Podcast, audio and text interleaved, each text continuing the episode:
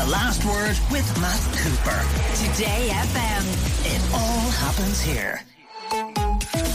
And it's time now for the Culture Club. And we're joined today by a fashion designer, not the first fashion designer that we've had.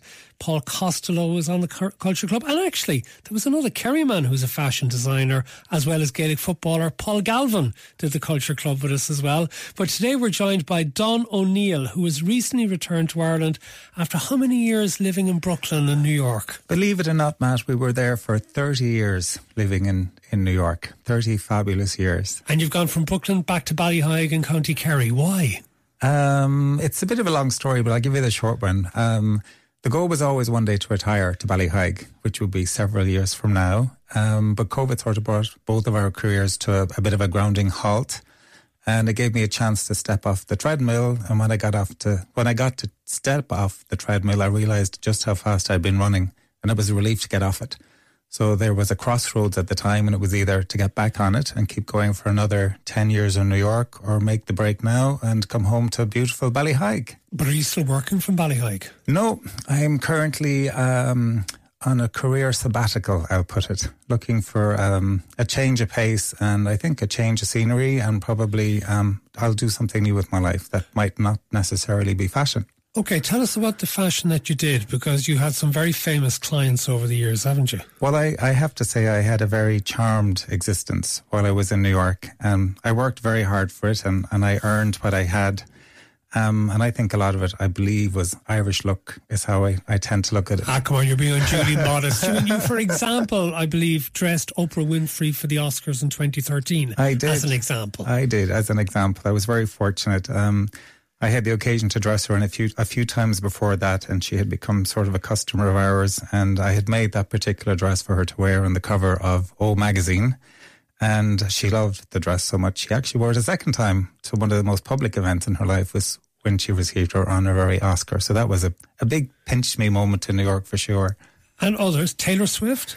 Yeah, Taylor Swift, and then there's Carrie Underwood and Julia Roberts and Angela Bassett and Meghan Markle. Meghan Markle. There's there's a long list. I've been very lucky. And one, any of the Kardashians? Um, yes, there's been. I dressed Khloe Kardashian a few years ago after the Grammys. Um, she wore one of my dresses with a thigh high slit that she had another inch or two to the slit and made all sorts of wonderful headlines for us. That was a particularly special moment. How demanding and difficult can these customers be? And go on, name names. No, no. Um, you're, still, you're retired now. You don't have to be discreet anymore. I was very fortunate, Matt, in that um, um, all of the women that I worked with were truly extraordinary. And dressing women, believe it or not, it's actually a, ver- a very vulnerable time for all of them. And it's not just your average woman going out for an evening, but the bigger the star you are, the more vulnerable you feel on the red carpet because the eyes of the world are on you and you really need to trust your team and the designer that's dressing you so that there's no faux pas on the red carpet and that you look great.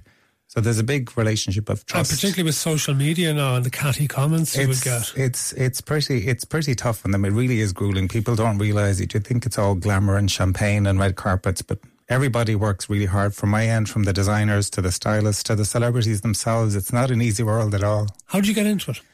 Um, kind of by default. I was actually, um, I actually had a, um, a passion for fashion when I was really young, and I went to um, art college in uh, Limerick um, with the with the idea that, oh, sorry, in Cork. I went to college in Cork. Big difference between Cork and Limerick. I know you're a Kerry man, but you can't be making mistakes like well, that. Well, the idea was to go to Cork and then to transfer actually after the foundation year to Limerick. And I got homesick after my first few months in Cork and dropped out of fashion and decided my second passion was the culinary arts. So I trained to be a chef. And I was no, lo- no longer out the door as a chef, but um, I won a competition in the Irish Independent newspaper where I was hoping to win an outfit for my sister from the legendary Michael Mortell, who was a fabulous designer back in the 80s and 90s. And that was second prize, but I won first prize, and it was tuition to a fashion college, the Barbara Bourke College here in Dublin. So I packed away my knives and came back to fashion, and literally the rest is history from there. Okay. Well, listen, we got to get to our Culture Club choices. We could talk about that for ages. We ask everybody to nominate the first piece of music that they remember buying, and you've got an album from the mid 1970s. Yeah, so um, ABBA Arrival. I was utterly fascinated by ABBA, and there were so many amazing tracks on that album. Um, and there, I just remember the four of them sitting in that bubble helicopter on the front of that LP, and that was like my prized possession forever. I think the LP itself has got so dog-eared and so worn down because that album was played over and over and over again. There were so many great tracks that went on to be classics on the ABBA Arrival album. Well, let's hear one. Let's see if we can identify it.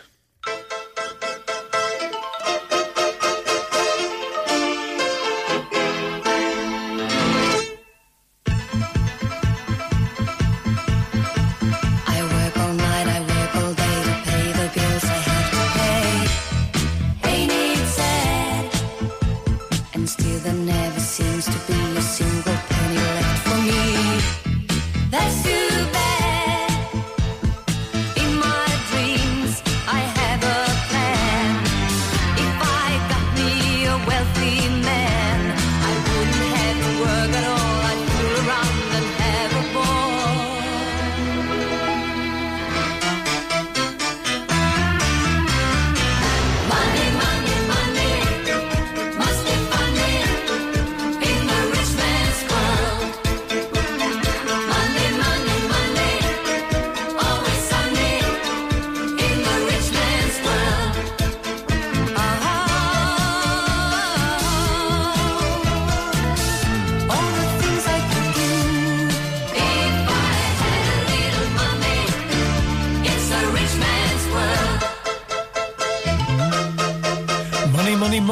From the album Arrival, which also has Knowing Me, Knowing You and Dancing Queen was a big hit on that one. Okay. you also picked a single for us, and you clearly were into the discos from very early age. Well, Boney M at the time were huge, and I remember Daddy Cool was sort of the coolest thing ever. And um, we didn't have a disco at home, and I guess very few people in their little villages had discos. So we improvised with our little mini top of the pops, and we used to dance around holding the torchlights from bicycles in our hands and we'd wave them in the air in a dark garage and pretend we had our disco with our little tape recorder playing or the record player playing Daddy Cool at, at full volume with our little disco. Let's hear a bit of it. She's crazy like a fool.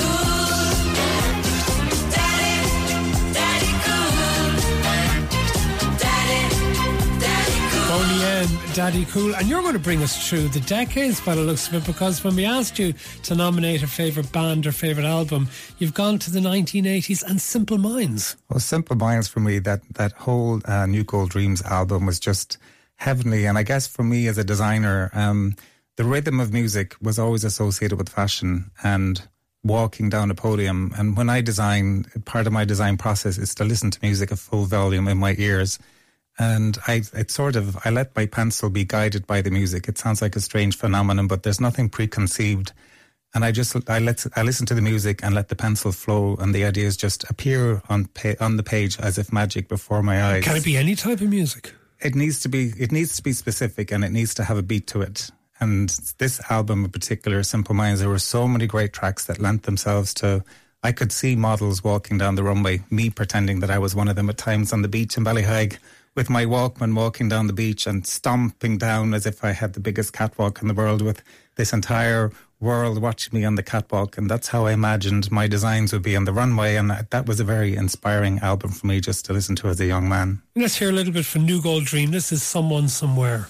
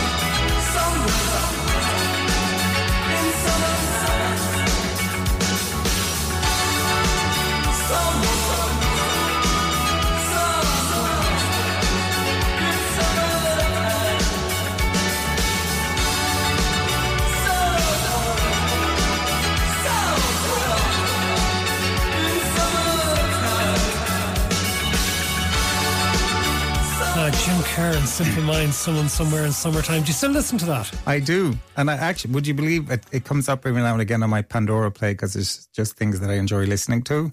And then for this particular interview with you today, I just listened through the album again a few weeks ago and it just brought back so many vivid memories of different periods of my life that I listened to that album through. Which particular times? Well, there was, I mean, I, I first listened to the album in the early 80s living here in Ireland, but then when I moved to London and was working as a designer in London, um, Simple Minds again were at the peak of their career. And it rem- reminds me of a time when I was making my sister's wedding dress and they were playing at Wembley Stadium and I lived literally five minutes up the road from there and I was supposed to go to the concert, but typical as some fashion designers can be, I was a little behind schedule and the project at hand was sort of, I took on more than I could, I bargained for and there was serious embroidery on the dress and there was a deadline. Deirdre was getting married and the dress had to be finished and I had to forsake the concert.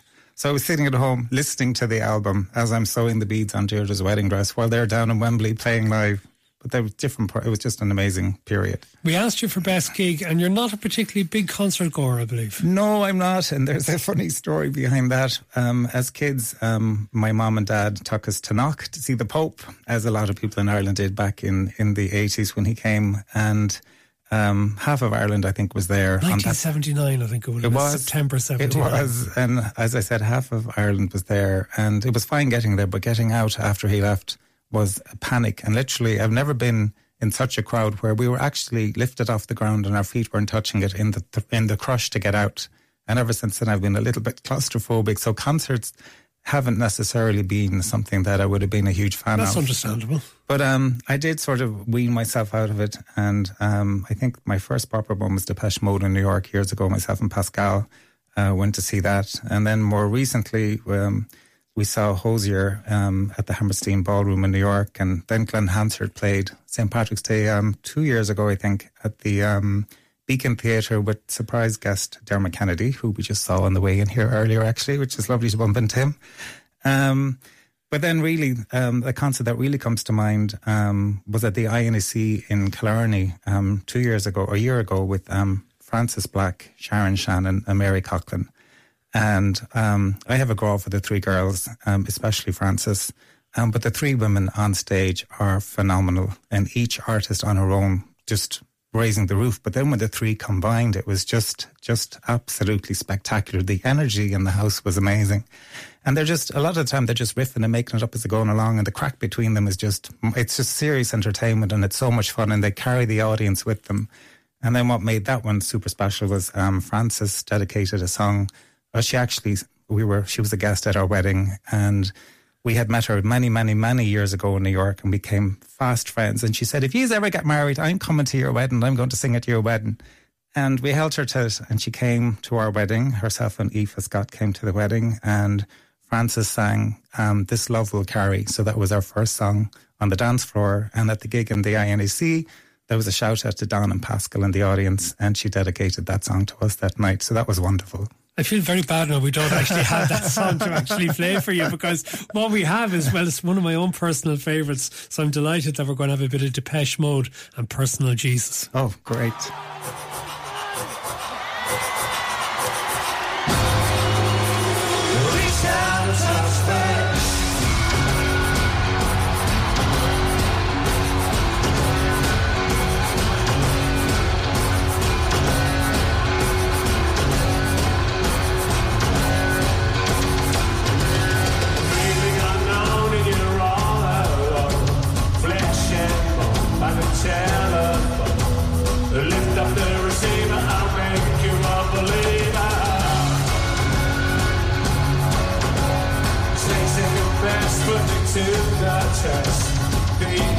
You need to come.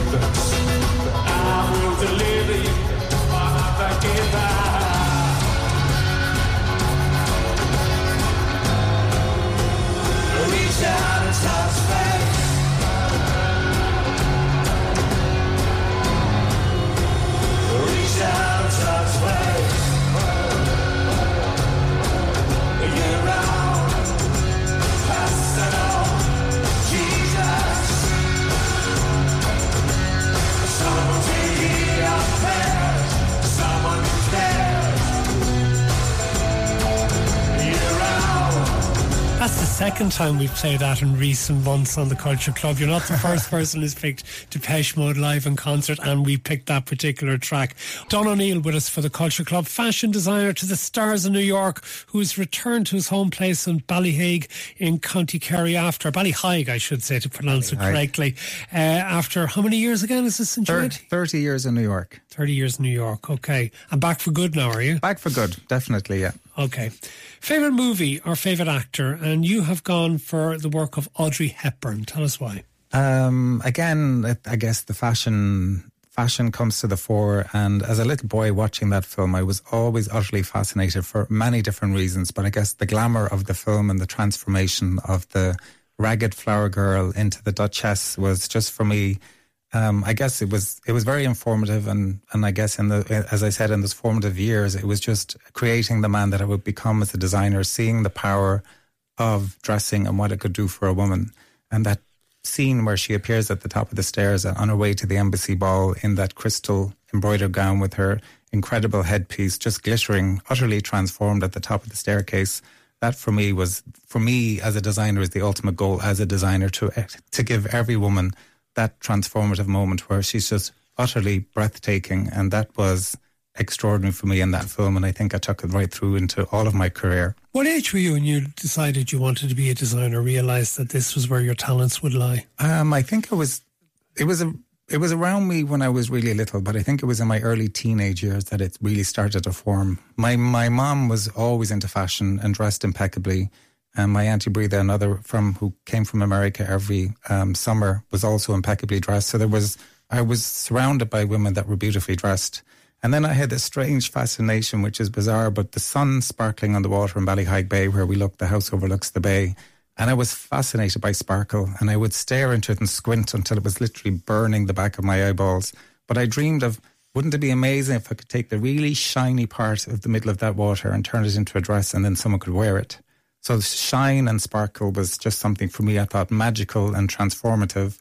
And again, going back to My Fair Lady, she's standing at the top of the stairs and she's shimmering in this crystal embroidered dress. And hence, many years forward, Don O'Neill moves on to making dresses out of sequins and glass and crystal that shimmer and shine just as I imagined they should without knowing back then how that could even be possible. Let's hear a little bit from My Fair Lady, where Audrey Hepburn and Rex Harrison as Eliza Doolittle and Professor Higgins.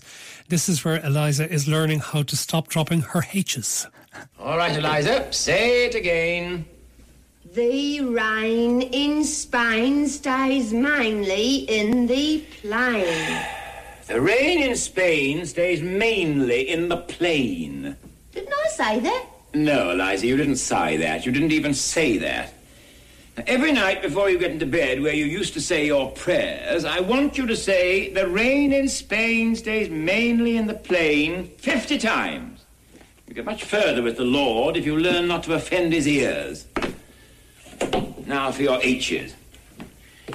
Pickering, this is going to be ghastly. Show yourself, Higgins. Give the girl a chance. Oh, well, I suppose you can't expect her to get it right the first time. Come here, Eliza, and watch closely. Now, you see that flame? Every time you pronounce the letter H correctly, the flame will waver, and every time you drop your H, the flame will remain stationary. That's how you'll know if you've done it correctly. In time, your ear will hear the difference. See it better in the mirror. Now, listen carefully. In Hertford, Hereford, and Hampshire, hurricanes hardly ever happen. Now, repeat that after me. In Hertford, Hereford, and Hampshire, hurricanes hardly ever happen. In Hertford, Hereford, and Hampshire, hurricanes hardly ever happen. Oh, no, no, no, no. Have you no ear at all? Should I do it over? No, please. I believe you actually had a fleeting encounter with Audrey Hepburn. Well, um, I was a huge, huge fan of hers and all of her all of her movies. Um, and I was fortunate. Um, I had an interview at Givenchy in Paris um, shortly after I arrived there. And I was on my way down from the atelier upstairs. And it's this grand old building, as you would have in Paris, with a huge staircase. And I'm coming down the staircase. And I noticed there's a woman coming up against me. And of course, um, fashion would be the first thing I would see. And the woman's head was down, but she was wearing this beautiful chocolate beret, and then a chocolate what looked like a thick cashmere or vicuna swing coat that was swishing around her, and chocolate covered wool. You, so you notice all these details and the colours and retain them, do you? As she was coming up, and chocolate covered, uh, chocolate uh, colored wool hose and flat ballet flats that were like crocodile in a crocodile bag. She was ultimately so chic. And I remember thinking, God, French women are just so chic. This woman is the epitome of chic. I'm admiring the outfit because I couldn't see her. And as we were both coming down, I'm, she's coming up the same side, I'm coming down. And then she, we met and she lifted her head and I said, bonjour. And she said, bonjour. And as she said it, I thought, I know that face. I know that face. And she looked me directly in the eyes with those big brown eyes. I'm like, oh my God, that's Audrey. It's Audrey Hepburn. And then I stepped aside and she's like, mercy. And I was just transfixed and frozen as she Awestruck. just floated up the stairs. I couldn't believe that I'd had that chance encounter with that woman that I admired all of my life and probably was instrumental into me becoming a fashion designer at one point with her My Fair Lady appearance. Let's go to plays or musicals. What do you have for us?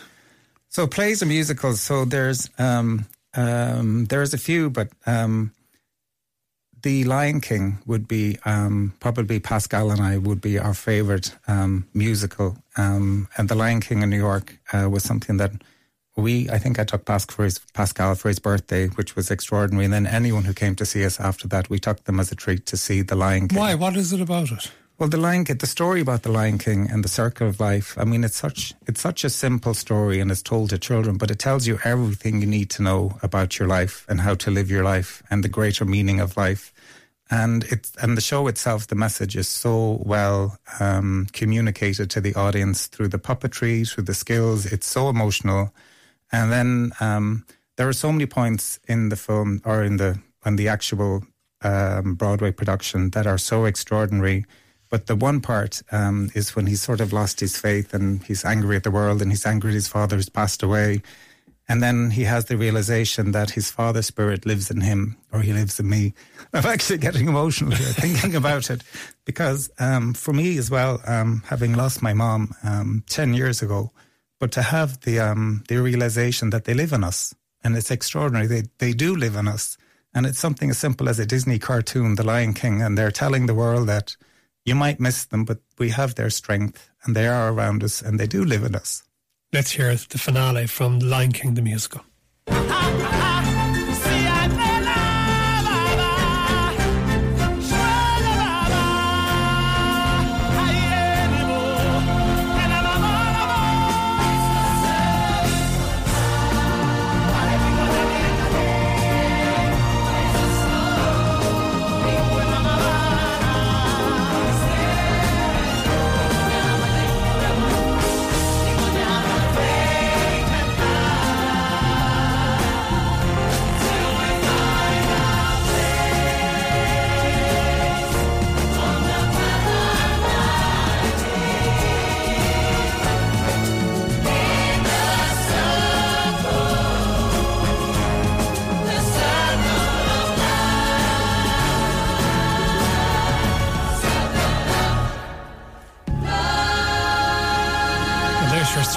Life from the Lion King the musical. Now, your TV show was very much a hit in the 1970s, starring a man who later got bigger fame in Dallas, Patrick Duffy and the Man from Atlantis. Yes, I was absolutely obsessed by the man from Atlantis as a, a young fellow, probably 8, 9, 10, 11, I think, when, when that um, show was on television.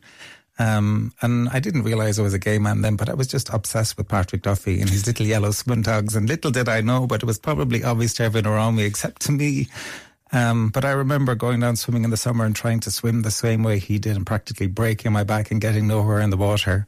And just being being obsessed by the whole concept of the show and the, the submarine that was called the Cetacean and making little models of it and and his his relationship with Dr. Elizabeth Merrill, who was the woman who played the doctor, that I was also infatuated with because I just thought she was an extraordinary, kind, and caring woman taking care of um, the man from Atlantis. But I was so enamored with the show that I was supposed to go to the Gaeltacht that summer, and I steadfastly refused. I wouldn't go to the Gaeltacht because I was going to miss the man from Atlantis on television. Let's hear a little bit. Victor Buono as Mr. Schubert talking to the mysterious man from Atlantis, played by the aforementioned Patrick Duffy. I liked you when we first met, but now that I have read this report on your innards, I really like you. Because I know you. I know all about you. Where you're strong, where you're weak. I could blind you with light. Or fry you with ultrasonics. Or just keep you away from water and watch you gasp like a fish out in the desert. I sure could. But I don't waste treasures that come to me from the ocean.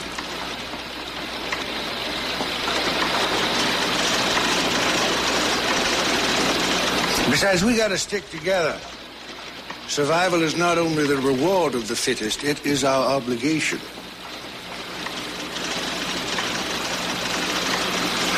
All right.